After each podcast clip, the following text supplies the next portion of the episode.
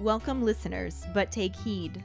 We will say whatever we need to share our knowledge, thoughts, and joy, and even things that do annoy. So join us now, but be aware we have a tendency to swear. We'll dial it back a little bit. But frankly, we don't give a shit. Welcome to Just Keep Rolling, a Harry Potter book movie compare and contrast podcast. I'm Katie, and the kitten in a frog hat next to me is Ellen. Meow bit. Me, me, rib meow. That one's really hard to combine. Yeah, I, I didn't mean for you to. Well, then let's just keep rolling into the rolling rehash. Mm-hmm. Last week we covered the first half of Chapter 4, Number 12 Grimmauld Place, and the corresponding film scenes. Moody's pyromaniacal tendencies come in handy when it comes to secret keeping. The Grimmauld Place is in desperate need of some feng shui. Molly's mom hugs will cure what ails you, while Hermione's hug locks will straight up scare you. Kreacher's habit of talking to window treatments has Harry scratching his head. Ron's aggressive owl wound is nothing compared to being stuck on Privet Drive. And as usual, the twins' ability to diffuse tension comes in handy when you're arguing in a murder house. During episode 122, The Hug Lock, our Potter Pondering was Would you rather spend a week with the Dursleys on Privet Drive or a night at the murder house, aka number 12 Grimmauld Place? Hi, Ellen and Katie. This is Ashley with this week's Potter Pondering. Would I rather spend a week on Privet Drive or a night in the murder house? And I promise you, I really don't care how anybody feels about this. I would rather spend a night anywhere magical. I really don't care. I'm gonna say it. Anywhere magical. Baby, it could be Azkaban, okay? Anywhere magical, I would go gladly for 12 hours rather than go hang out over there in the bougie suburbs. Uh, come on now, anywhere magical. Baby, anywhere magical with not even knowing without knowing anything about Harry Potter, I would be like, wow, so this is where depression comes from. This shit, right? Ain't this crazy, y'all? Look at that. Anywhere magical, baby. Bring on the murder house. Let's go. Let's go.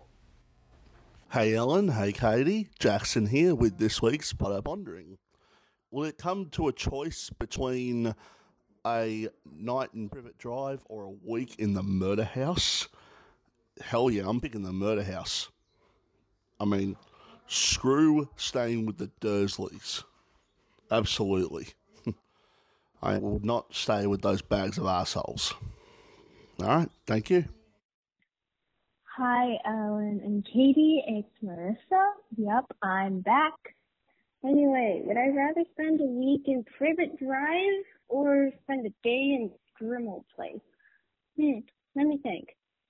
Probably in Grimmauld Place because no one wants to spend a weekend with the Dursleys. No one does. No one does. Second thing, Grimmauld Place is probably not even that bad. If Sirius and Lupin come with the package, then that would be a lot easier. Anyway, I'm gonna go because I don't want to rant. But yeah, bye. Hi there, it is Carly, the support badger, calling in for the first time in a while to leave my Potter pondering of whether I would stay at the Dursleys' house or if I would stay at Grimmauld Place or what Ellen and Katie are affectionately calling the murder house. I would gladly spend all my time at Grimmauld Place because I could explore and find all sorts of magical things there that I couldn't find at the Dursleys' house, and the Dursleys just live in suburbia, so it would be kind of boring. You find all this magic shit, and you can fuck around with, you know, hang out with Harry Potter and shit. I mean, if it's a Grimmauld place now, then it's probably like torn down, but it would be cool to explore and find all sorts of magical things and kind of see where Sirius grew up and stuff like that. So that's why I would stay at Grimmauld Place because screw the Dursleys. Thank you so much for your responses. Our trivia question last week was What does Ginny throw at the kitchen door to figure out if it has an imperturbable charm on it? Ginny throws dung bombs at the door. and then later blames it on Crookshanks. Congratulations goes to Jackson Miller. Woohoo! He is up to four weeks in a row, but Sarah was maybe 30 seconds behind him for this one. Just barely. Will he hold on to his streak? We shall see. For now, let's just keep rolling into the second half of Chapter 4, Number 12, Grimmauld Place, and the corresponding film scenes. Chapter 4, Number 12, Grimmauld Place, Part 2. Ginny opens the bedroom door and greets Harry, saying she thought she heard his voice. She then tells Fred and George that they can't use the extendable ears since their mom has put an imperturbable charm on the kitchen door. George wonders how she knows, and she explains that Tonks told her how to find out. She's been chucking dung bombs at the door and they can't make contact, so she knows that it's imperturbed. Fred is disappointed because he really wants to find out what Snape has been up to, and Harry is surprised to learn Snape is there. George explains that he's giving some sort of top secret report, and Fred calls him a git. Hermione reminds them that he's on their side now, but Ron says he's still a git. Ginny mentions that Bill doesn't like him either, and Harry finds himself calming a little because his thirst for information is overpowering his urge to shout. Harry asks if Bill is there because he thought he was working in Egypt, and George explains that he applied for a desk job so he could come help the order. He smirks as he tacks on that he misses the tombs, but there are other compensations. Harry asks what he means, and the twins tell him that Fleur Delacour got a job at Gringotts to improve her English, and Bill has been giving her a lot of private lessons. They tell Harry that Charlie is also in the Order, but still in Romania, so he tries to make contact with foreign wizards when he can. Harry asks about Percy and learns that he and Mr. Weasley had a huge row after he got promoted to junior assistant to the minister. After all the trouble he got in for the situation surrounding Mr. Crouch, Mr. Weasley figured that the minister is trying to use Percy to spy on the family. This caused Percy to go berserk and say a lot of terrible things about his dad's lack of ambition, the family being poor, and how Dumbledore is heading for trouble. He said he was going to make sure everyone knew he didn't belong to their family anymore if they're going to be traitors to the ministry, and then left. Mrs. Weasley has been extremely upset since then, and when she went to talk to him, he slammed the door in her face. Harry says that Percy must know that Voldemort is back since he's not stupid and must know that his parents wouldn't risk everything without proof. Ron responds that Percy said the only evidence is Harry's word, and he doesn't think that's good enough. Hermione adds on that Percy takes the Daily Prophet seriously, and the others nod in agreement. Harry has no idea what they're talking about, and Hermione asks if he's been getting the Daily Prophet and reading it thoroughly.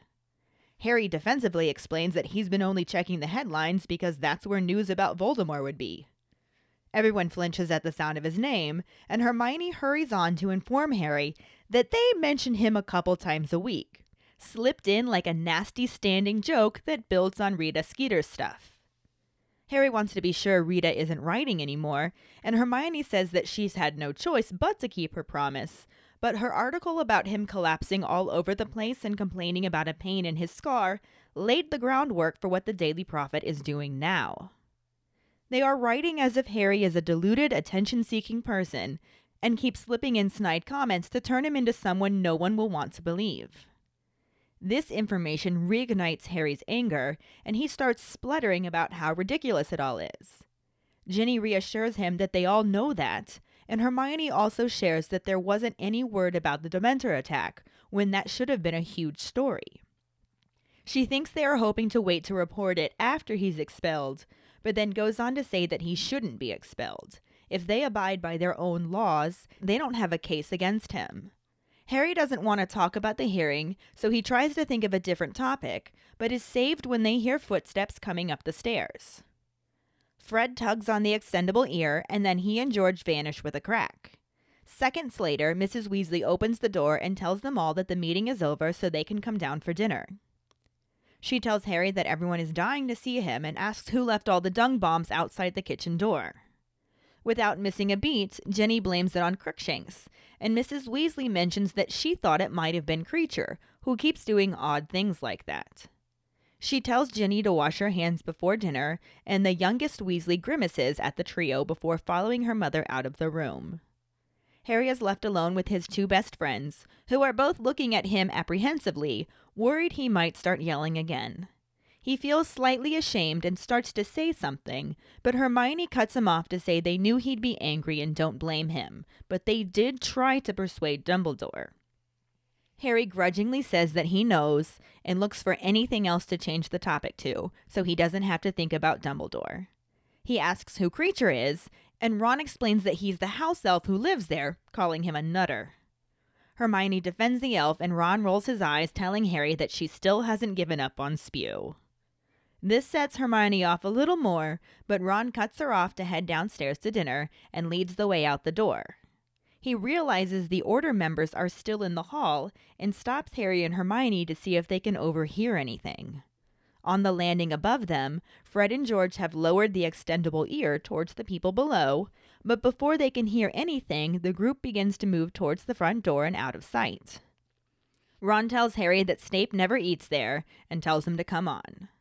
Hermione quietly reminds Harry to keep his voice down in the hall. They walk past the house elf heads and see Mrs. Weasley, Lupin, and Tonks at the front door sealing the locks. Mrs. Weasley meets them at the bottom of the stairs and directs them to tiptoe into the kitchen, but is interrupted by a large crash. She turns and exasperatedly cries out to Tonks, who is lying on the floor explaining that she tripped over the umbrella stand. Her words are drowned out by a horrible screech. The moth eaten curtains that Harry noticed earlier have opened, revealing an extremely realistic portrait of an old, unpleasant, drooling woman with rolling eyes. Mrs. Weasley tries to close the curtains as the woman begins screaming, Filth! Scum! Byproducts of dirt and vileness! and continues on with a string of horrible insults about befouling the house of her fathers. Tonks apologizes profusely, and Mrs. Weasley gives up trying to close the curtains. She instead runs up and down the hall, stunning all the other portraits. Then, a man with long black hair emerges from a nearby door and yells for the horrible hag to shut up as he and Lupin force the curtains shut on the old woman's screams, calling him a blood traitor, abomination, and shame of her flesh. Panting slightly, Harry's godfather, Sirius, turns to face him and grimly says, Hello, Harry. I see you've met my mother. The movie scene starts on a wiggling ear dangling on a string being lowered into the hallway outside the meeting room. The ear picks up the conversation and sends it up through the string where Fred, George, Harry, Ron, and Hermione are all leaning over the railing, looking down as they listen in. They can hear Sirius telling Molly that Harry is not a child, and Molly responding that he isn't an adult and reminding him that he isn't James. Sirius retorts that he isn't her child, and Molly insists that he's as good as, asking who else he's got. Ginny joins the group at this point, and they all hear Sirius declare that he has him, and then Snape's voice joins the mix to mock him for being touchingly paternal and say that perhaps Potter will grow up to be a felon, just like his godfather. Harry is surprised that Snape is part of the Order, and Ron calls him a git. As they try to continue listening into the conversation, Crookshank shows up on the stairs and licks his lips at the sight of the dangling ear. He prances down off the steps and begins attacking the ear as Fred and George panic and Hermione whisper yells at her cat to leave it alone. This does not work and he manages to tear the ear from the string and runs off with it. Ron informs Hermione that he hates her cat, and she frustratedly says, Bad Crookshanks! The scene cuts to the end of the meeting, showing Harry and Ginny walking down the stairs towards Mrs. Weasley, who is standing in the hall. She tells them that they will be eating down in the kitchen, and then screams as Fred and George apparate directly behind her, yelling at them that just because they're allowed to use magic now does not mean they have to whip their wands out for everything. Arthur comes up next to his wife as she calms herself down and smiles at Harry, asking if he is hungry. Mr. Weasley puts his arm around Molly and asks if Harry is all right, but before Harry can answer, Sirius comes out of the room, followed by Lupin, and greets him. Harry says his name and runs to him for a hug. Aww. We do get some of the same information in these two sections, but in slightly different ways. Yeah, so they do correspond, but there are just quite a few differences. Yeah, and then some of the stuff that happens in this section also will show up next week. Mm-hmm. So it's a little different, but it corresponds. It's a mishmash, but it works. Yeah. For once in this movie, it works.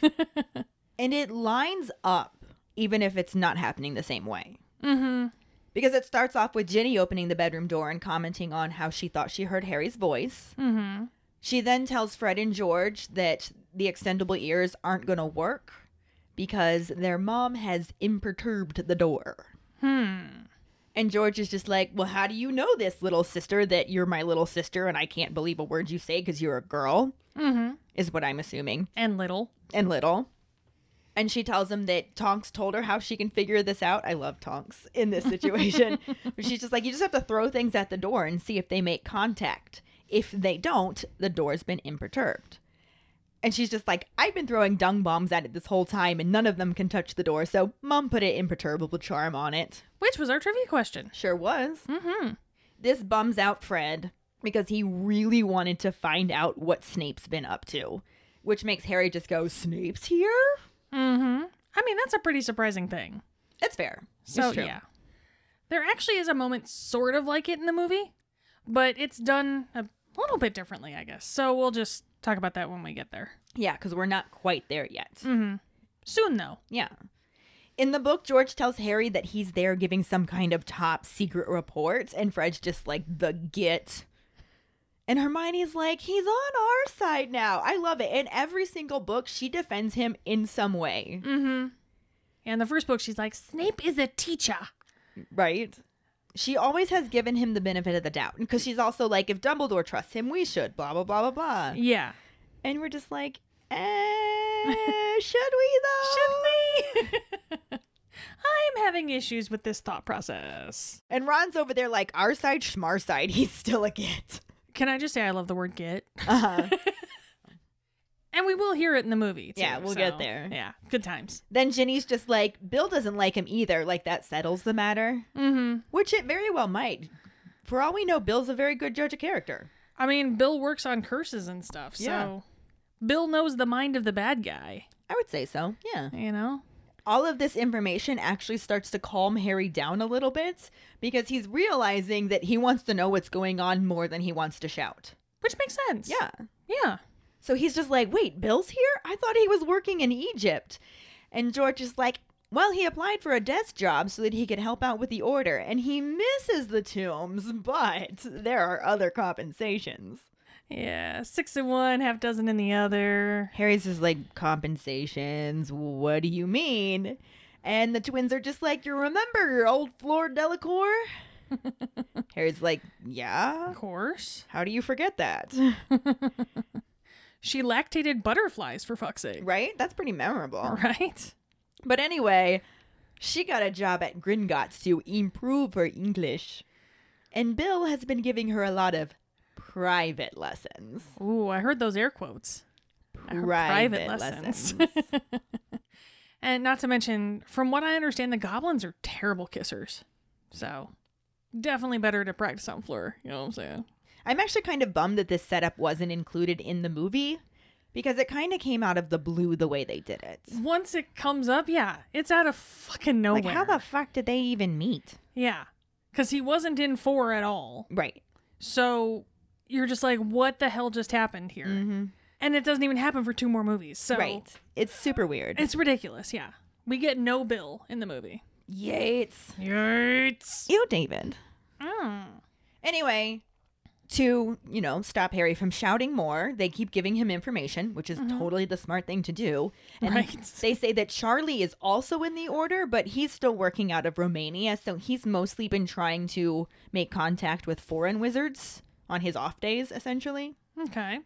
And Harry's like, well, what about Percy? Like, he's got to be useful, right? Things are about to get awkward. Yeah. And this wasn't included in the movie at all, which No. we're going to end up talking a lot more about when we get a little later on. Yeah. But at this point, we actually get the backstory in the book, and we learned that he and his dad had a huge fight Mm-hmm. over the fact that Percy got promoted.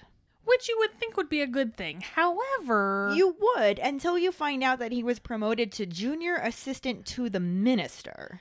and the minister's kind of got his head up his ass right now. Not even kind of. I'm surprised we can figure out where he begins and where he ends. I mean, I never could, so there's that. That's a good point.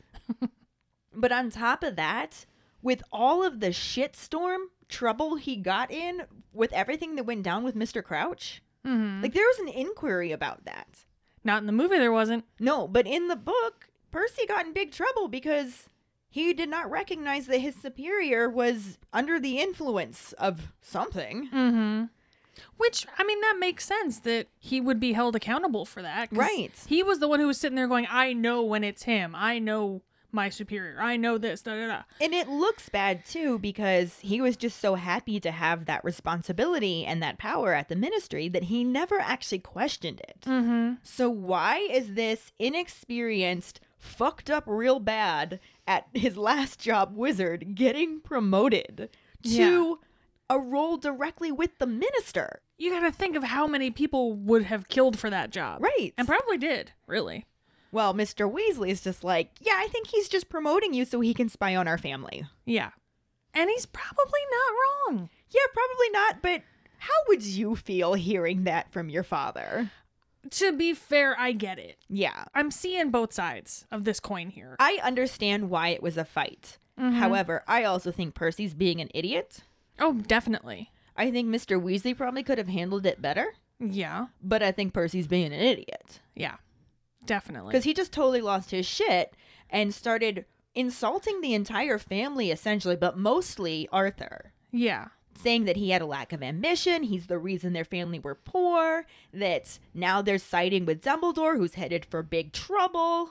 And interestingly enough, a lot of the points that he's making are reasons that I think Percy should have been in Slytherin. Because he has such ambition.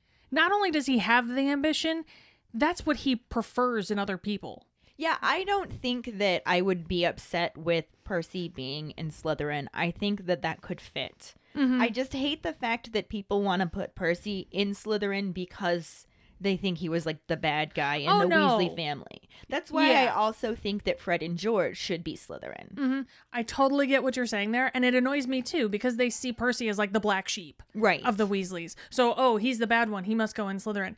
That's not at all what I'm getting at. Right. No, and I totally get where you're coming from that he is very ambitious. He wanted Yeah. to rise and do well in the ministry, and that is ambition right there. And he was always very proud of his achievements. right. You know, I'm head boy. I'm a prefect. That was the most important thing in the world to him. I agree. I do, however, think that after this estrangement, we'll obviously talk more about this then. For him to come back and say that he messed up, he was wrong, and try and make amends, that is a brave thing to do. It was very So- much so. Yes. I can see Six and one, half dozen both cases, Yeah. and that's probably why he ultimately ended up in Gryffindor. Yeah. And the fact that he's a Weasley and all of the Weasleys are in Gryffindor. Right. But I still think that Fred and George would make good Slytherins. They would as well, and. I do mean good ones. Mm-hmm. The Slytherins that all Slytherins deserve. I was gonna say the Slytherins we need Mm-hmm. and deserve and should have. But anyway, Percy is all like, I need to make sure everybody knows that I do not belong to this family anymore because it's about to implode. Shit's gonna go down, and I think you're on the wrong side. So I am not on your side anymore. I'm separating myself from you. He moved out of the house, got his own mm-hmm. place in London, Disowned him basically disowned entirely. his family. And then when his mom tried to show up to talk to him, he slammed the door in her face. Yeah, you just don't do that to Molly. You're gonna get yourself in a hug lock with actions like that. Especially from Katie, it's lethal. Mm-hmm. I'm gonna hurt you. But Harry's just over there like, what the fuck? There's no way that Percy doesn't realize Voldemort's back. He's not stupid. Like, he knows Percy is really smart. He knows. He's like, why in the world does he think his parents are doing this? They wouldn't do this without proof. Mm-hmm. And Ron's just like, well, Hmm. he touched on that one too. As it turns out, the only evidence is your word, and Percy just doesn't think that's good enough. So things are about to get a little more awkward. That had to have been a tough one for them to share with Harry as well, since he's like teetering on the edge of exploding again. Yeah. Well, and not to mention, every time he brings up why he should be in on all the secrets, it's because he saw Voldemort come back and mm-hmm. because he saw this. And now that's his first, like, inkling that not everyone believes him. Yeah, and that's got to be tough to swallow. And then, to make it worse, Hermione's like, well, it's mostly because he takes the Daily Prophet seriously. And everybody's like, yep, that's exactly what it is. And Harry's mm-hmm. just like, what do you even mean by that? So Hermione's just like, haven't you been getting the Daily Prophet? Not in the movie, he hasn't, but. Not in the movie. Harry's just like, yes. And she's like, have you been reading it thoroughly? He's like, no, if there's any information about Voldemort, it's gonna be in the headlines. Mm, but is it? And everyone flinches because he said Voldemort. Mm-hmm. And Hermione's like, oh, I really don't want to tell you this, but I have to tell you this. they mention you like several times a week. You're basically like a joke. Mm-hmm. They've been building on Rita Skeeter stuff. And we all know she writes the good stuff. Oh, yeah. And Harry's just like, but she's not writing anymore, right? And Hermione's like, oh no, she's kept her word there. Not that I gave her a choice. Which, let's be honest, that's a little Slytherin too. Little bit. Anything to achieve her goals, right there. Mm-hmm. Any means to achieve her ends. But the article about him collapsing everywhere and complaining of the pain in his scar Mm-hmm. basically laid the foundation for what the prophet's doing now, which is writing as if Harry is some sort of deluded attention seeking psycho. And basically, they just keep slipping in some snide comments, trying to turn him into somebody that nobody would trust. So mm-hmm. it's like a tale worthy of Harry Potter. Or if somebody gets injured, they're like, let's hope that he doesn't have a scar or we'll be asked to worship him next. Yeah, really dick things. Really dick things. Just those little jibes here and there. And it doesn't help that Harry's been gone for all these months and out of any kind of loop. No contact, no way to defend himself. Mm-hmm. So really they're just kind of like, oh, well, he's not saying anything. It must be true, you know? Exactly. Yeah. Not that the Daily Prophet would print it if he did, but True story. Mm, but this is sort of mentioned in the movie, though it's also in a different way, and we'll talk about when we get to that part. Yeah, that's actually going to be in the next episode that it comes up. Mm-hmm. But it's a really good thing that Harry didn't bother reading the Daily Prophet cover to cover and came across this information alone by himself. Yeah. Because he probably would have done something really stupid. Yeah. I'm willing to bet that the Dementors would have been the least of his problems. Right. You know what I mean? Exactly. As it is, even learning about it with his best friends, he just completely freaks out. He starts spluttering about how ridiculous it is. He's like, I'm not asking people to worship me. And they're like, We know, we know. I feel like they've been practicing this all summer. probably, I can't even imagine the number of times they probably had practice conversations. Like, okay, when Harry is here, you're going to say this, you're going to say this. All right, Ginny, here's your part. And she steps in at this point. She's just like, We all know this. yeah. Trust me, Harry, we're on your side. Mm-hmm. And Hermione like quickly continues on talking, hoping that feeding him more information will calm him back down. She's Yeah. just like, there also wasn't any word about the Dementor attack in the Daily Prophet, which you'd think would have been a huge story. Yeah. Anything they could use to discredit him. Right? So they've probably been practicing how to break all this to him. Mm-hmm. Because there's no way he's going to read all these things in the Daily Prophet and not say something to Oh, them. yeah. Oh, know? yeah. They knew he didn't know. Yeah, so they're probably just like, okay, who's gonna tell him this one?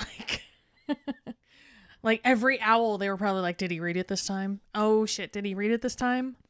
Uh, no, he didn't. He okay, didn't. Okay. This is just the normal expected anger, yeah, which means we're going to have to deal with it in person. Okay, cool. Yeah.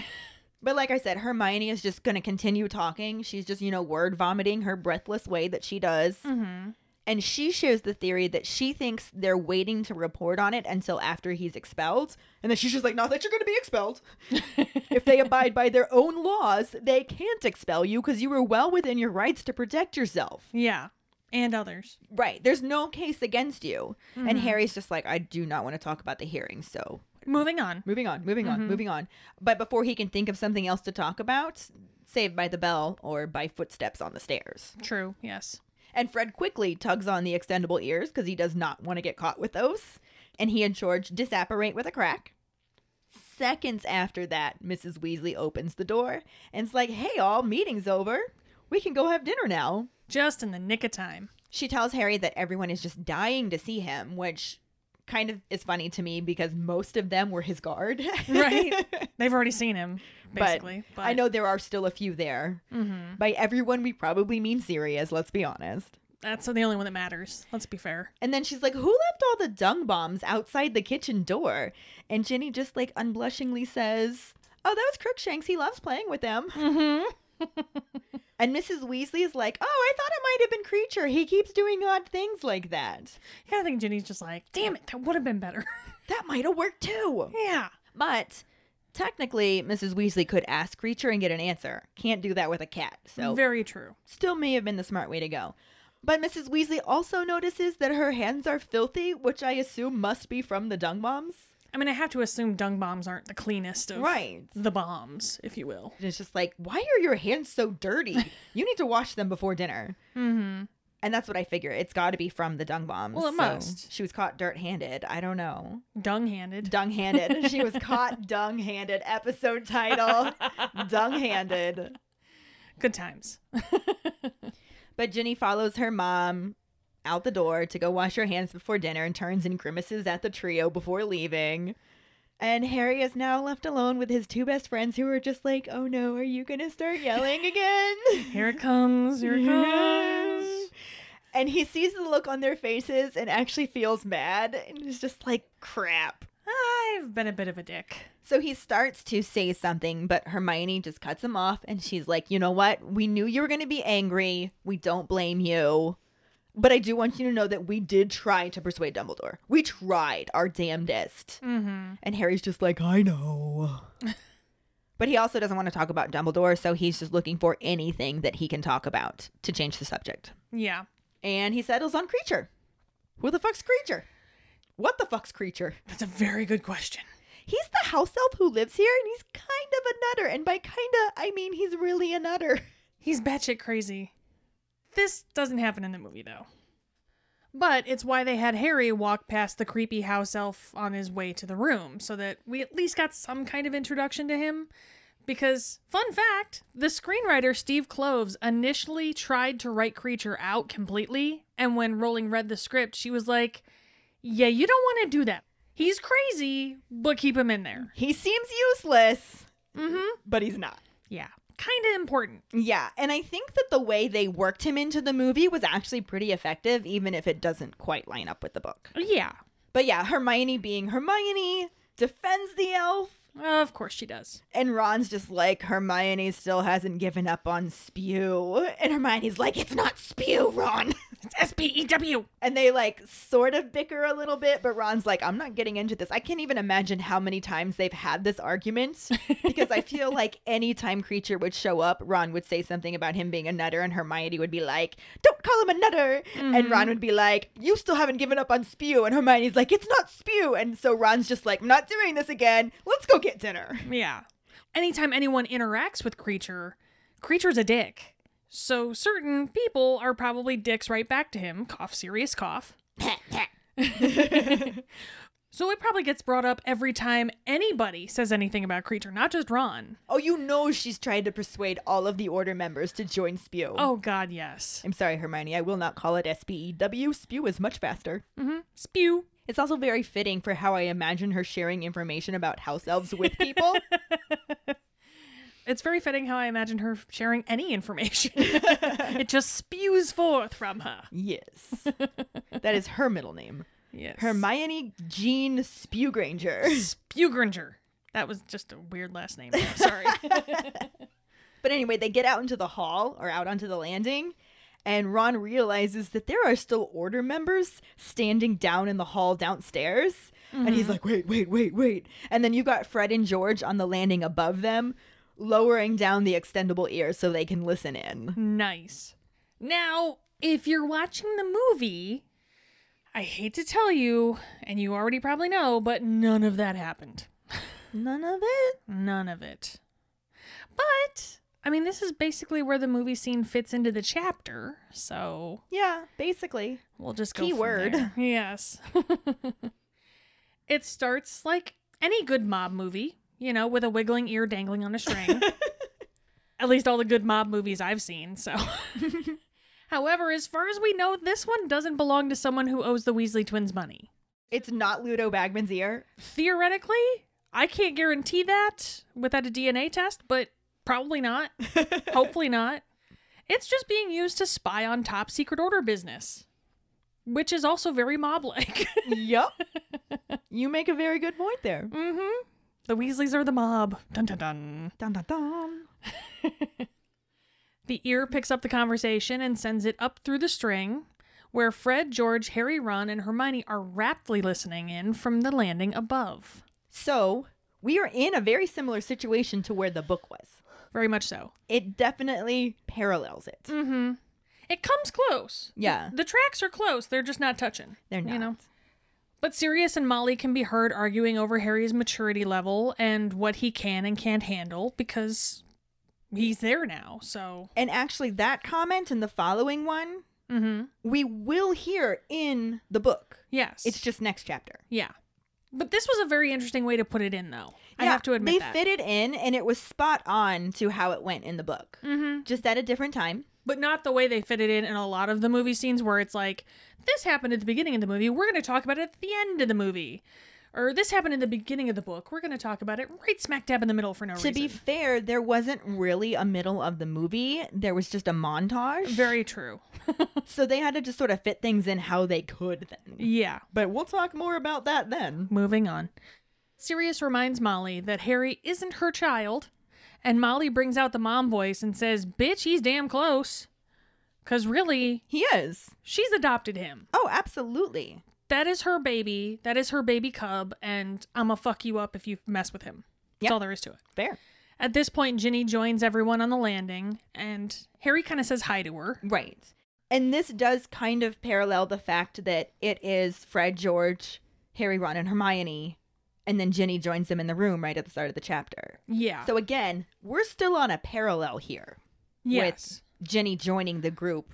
Later on. Yeah. Yeah, exactly. They all listen in as Sirius pulls out the Dogfather card, just in time to be mocked by the voice of Severus Snape, saying that Harry will follow in Sirius's footsteps and become a felon just like him. Oh shit. It just got real. Just got real. How Sirius didn't like just leap across a table at that point. I just can't even imagine what kind of mantras Sirius has going through his head. must not kill Snape. Must not kill Snape. Must not kill the slimy gits. And they just get progressively more insulting to him in his head, but it's all must not. Must Yeah. not. Can't rip off his greasy ears and shove them up his nose, and they probably get really graphic. Oh, I bet. my guess. It's his way of therapy. Should that be our Potter pondering? What do you think goes through Sirius's head every time Snape speaks? You know what? Yeah. That'll be a fun one. Yeah, I like it. But anyway, Harry can't believe that Snape is actually in on this meeting, and Ron just responds by calling him a git. Half ding. Half ding, because this is that moment that is sort of similar to the book. And Ron does call him a git, but one of the twins does it first. So only half. True, but it's still a Weasley, so True. there's that. That's the half ding. It's also kind of a half ding because instead of being told that Snape's there, they actually overhear him talking mm-hmm. and find out he's there that way. In the book, they don't actually overhear anything because the group starts moving towards the front door and out of sight before they can. Yeah. Well, the conversation downstairs continues, and the eavesdroppers upstairs continue listening in as Crookshanks shows up and begins licking his chops at the sight of that juicy, juicy ear.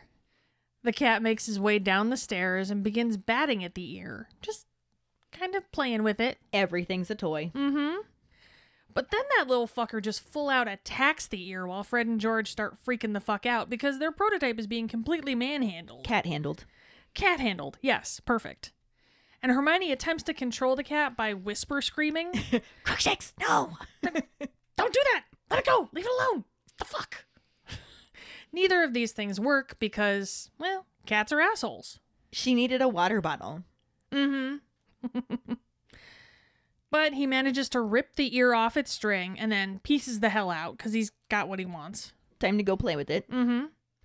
Ron once again reiterates his dislike for Hermione's cat, and Hermione just continues to whisper scream down the stairs, Bad Crookshanks! Bad Crookshanks, no.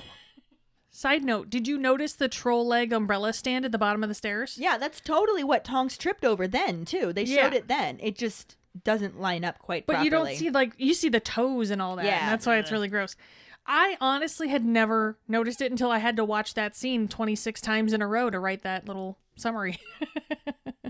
It's funny the details you pick up on looking at it this closely. yeah. Some I really wish I never noticed, but there's that. there is that.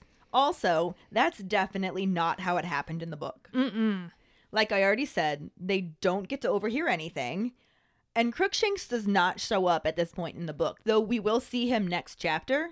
Mm-hmm. But Crookshanks has been fully redeemed from the third story when Ron thought that he ate his rat, his man. His it's, it's a man. But like after that, Ron and Crookshanks are cool. Like remember when Ron showed Crookshanks his little owl Mm-hmm. and was like definitely an owl, right? Yeah. I don't like the fact that they threw Crookshanks under the bus to make him a dick. I mean, cats are assholes, but they're lovable assholes.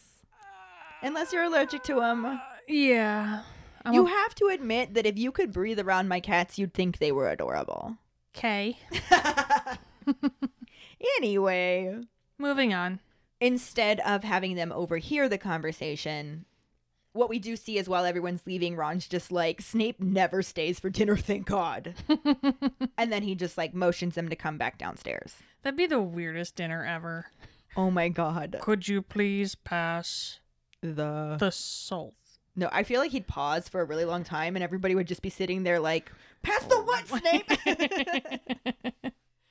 they just start handing him random things. right? And then he finally goes, Salt. And it's the one thing they didn't give him. Right. You son of a bitch, you never ask for salt. I don't care about my cholesterol. anyway, No, he'd use that as I'm sorry. The cooking is just a little bland. Molly would be ready to murder him. right? It'd be hilarious. You can cook next time.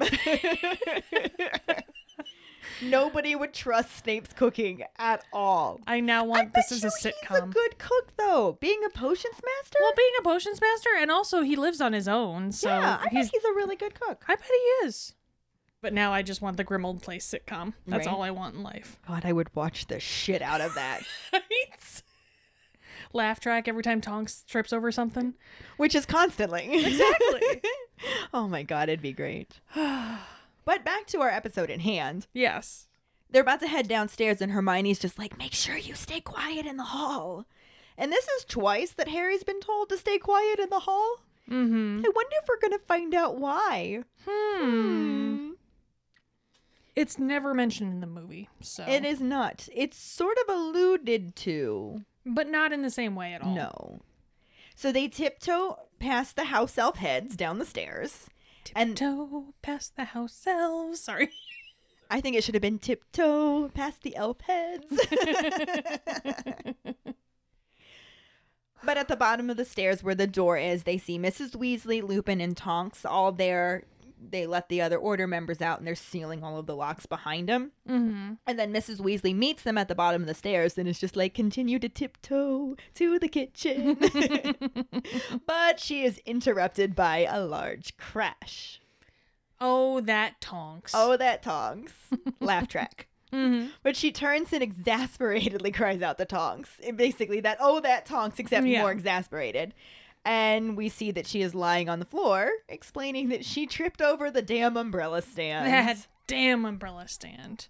Which we got that pale, pale comparison to this in the movie when Tonks stumbles over it on our way to the meeting. Yeah. When they first get to the house. But meh. Yeah, and in the movie, the stumble also didn't even reveal why it was so important they had to be quiet in the hall. Yeah. Because in the book, Mrs. Weasley's words are drowned out by a horrible screech. Oh, lordy. And then this moth eaten curtain that Harry noticed earlier and thought was just covering a door opens. Mm-hmm. But it's not a door, it's a portrait, an extremely realistic portrait of an old, unpleasant, drooling woman with rolling eyes. And why would they paint her like that? Um, incest. Everyone's marrying their cousins. I guess, but I mean, like, pretty it up a little bit for the portrait? I mm. don't know. Maybe they did, but not even magic could fix her. Maybe. Maybe that was the fix. Yeah. But Mrs. Weasley's trying to close the curtains, and she can't even get them closed. No. So, like, there is a lot of magic happening over there because she can't get them closed, and the woman is just, you know, eyes rolling, drooling, and screaming, Filth, scum, byproducts of dirt and vileness. Which kudos to her for using the word byproducts. Right? It's not my first insult usually, but No, but works. finger cut might be better. finger cut all the way. Byproducts of finger cuts. I feel like that's basically calling them puss. Filth, scum, pus. Yeah. Yeah. And then the crazy, creepy, drooling woman in the portrait also says something about befouling the house of her fathers.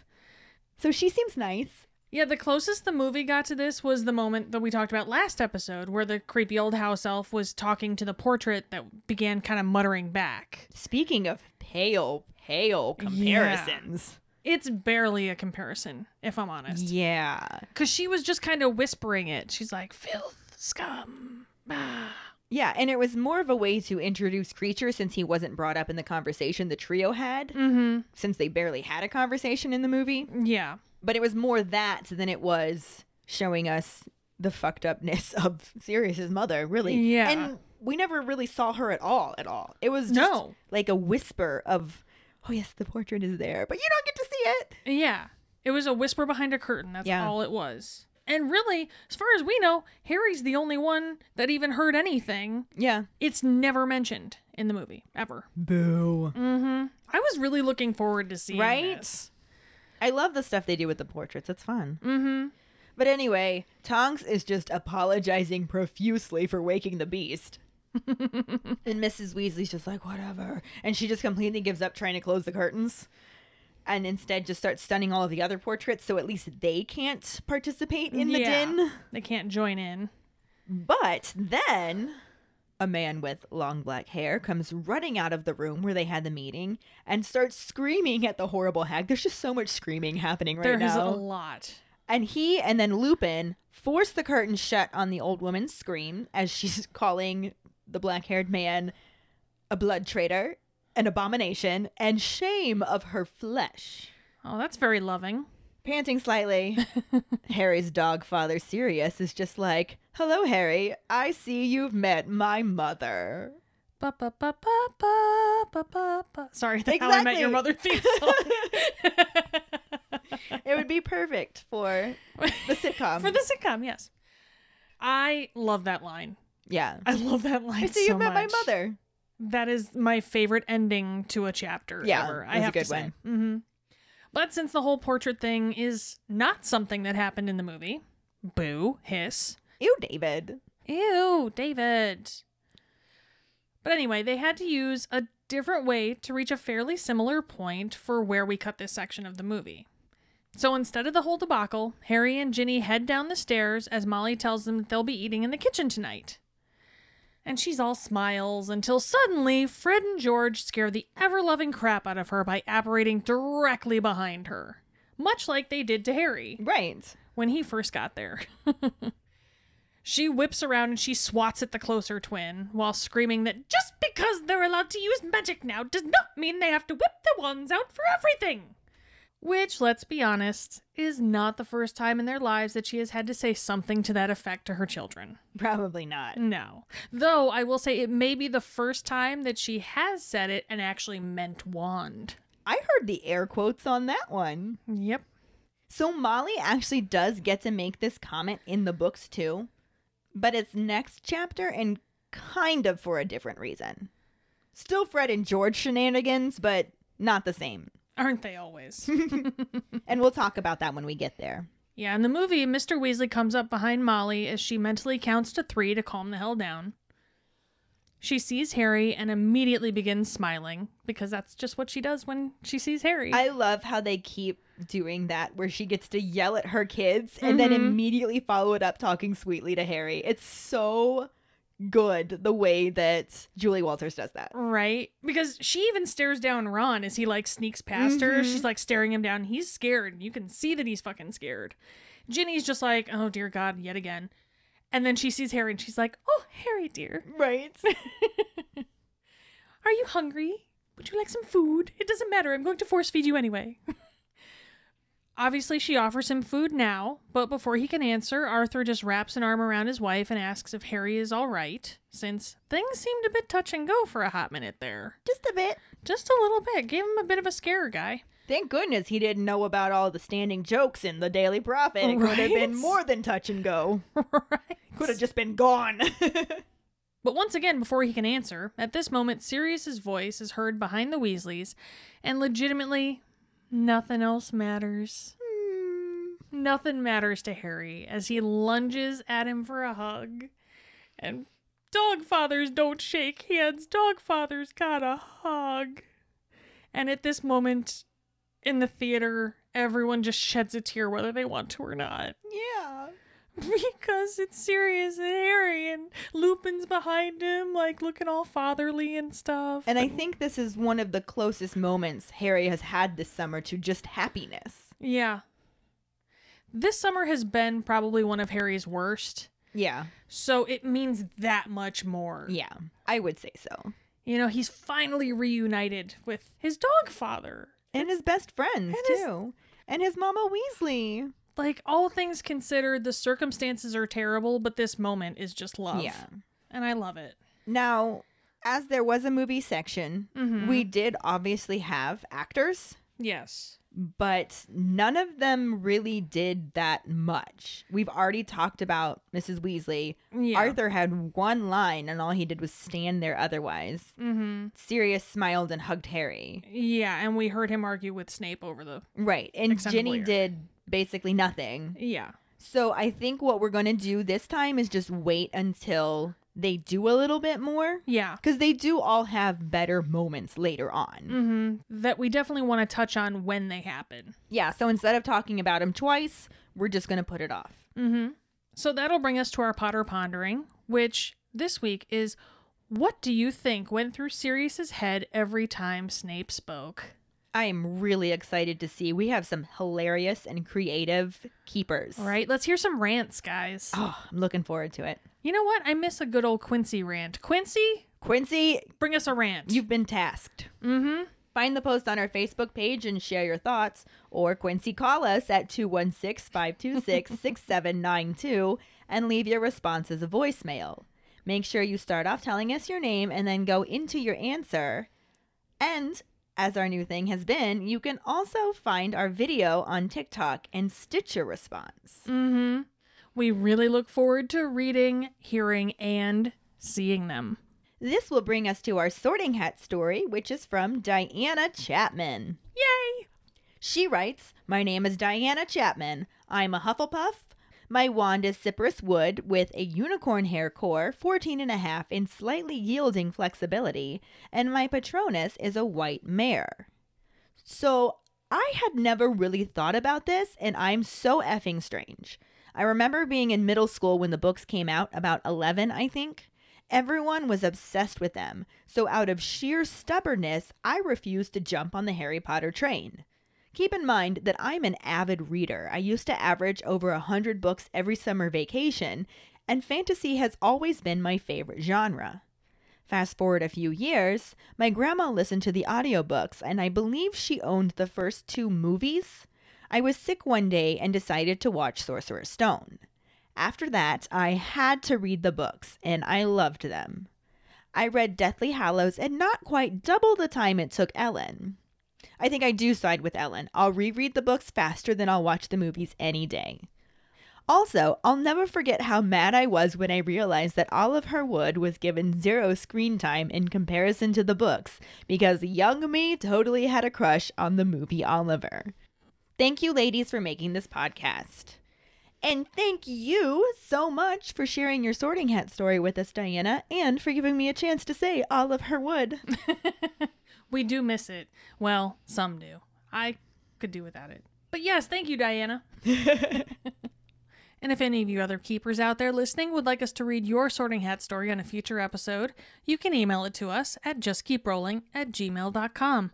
Let us know your house, wand, patronus, how you got into Harry Potter, and anything else that you might want to share with us. You can also message it to us over social media, or you can comment with it on our Sorting Hat Saturday post. And just so y'all know, if you share your Sorting Hat story with us, you will get a Sorting Hat Saturday post, but you do not have to share a picture with us if you don't want. I have a backup plan for that. Mm-hmm. So don't feel like you won't share your story just because you don't want your picture plastered on our page.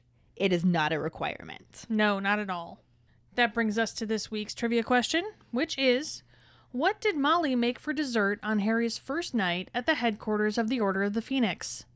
The first one who responds with the correct answer and the code word hashtag three helpings will get a sticker. Another way to get a sticker is to rate and review us through iTunes or Facebook. Make sure to email us at justkeeprolling at gmail.com to let us know you did, and we'll get back to you to figure out which sticker you want and where to send it. Don't forget to find us and follow us on Facebook at JKR Podcast and Twitter and Instagram at Just Keep Rolling. Following us on Podbean at justkeeprolling.podbean.com will get you the episode as early as possible and give you a leg up in answering the trivia question. Make sure to check out our website at justkeeprolling.com, and don't forget to subscribe to our YouTube channel. If you would like to help us continue creating more content, you can support us as a patron and get extra perks on patreon.com slash justkeeprolling. As always, any support you can give is greatly appreciated. And join us next week when we talk about the first half of Chapter 5, The Order of the Phoenix, and the absolutely no corresponding film scenes. Thanks for listening. We hope you hear us again. I'm Katie. I'm Ellen. Until the next time, Just keep rolling.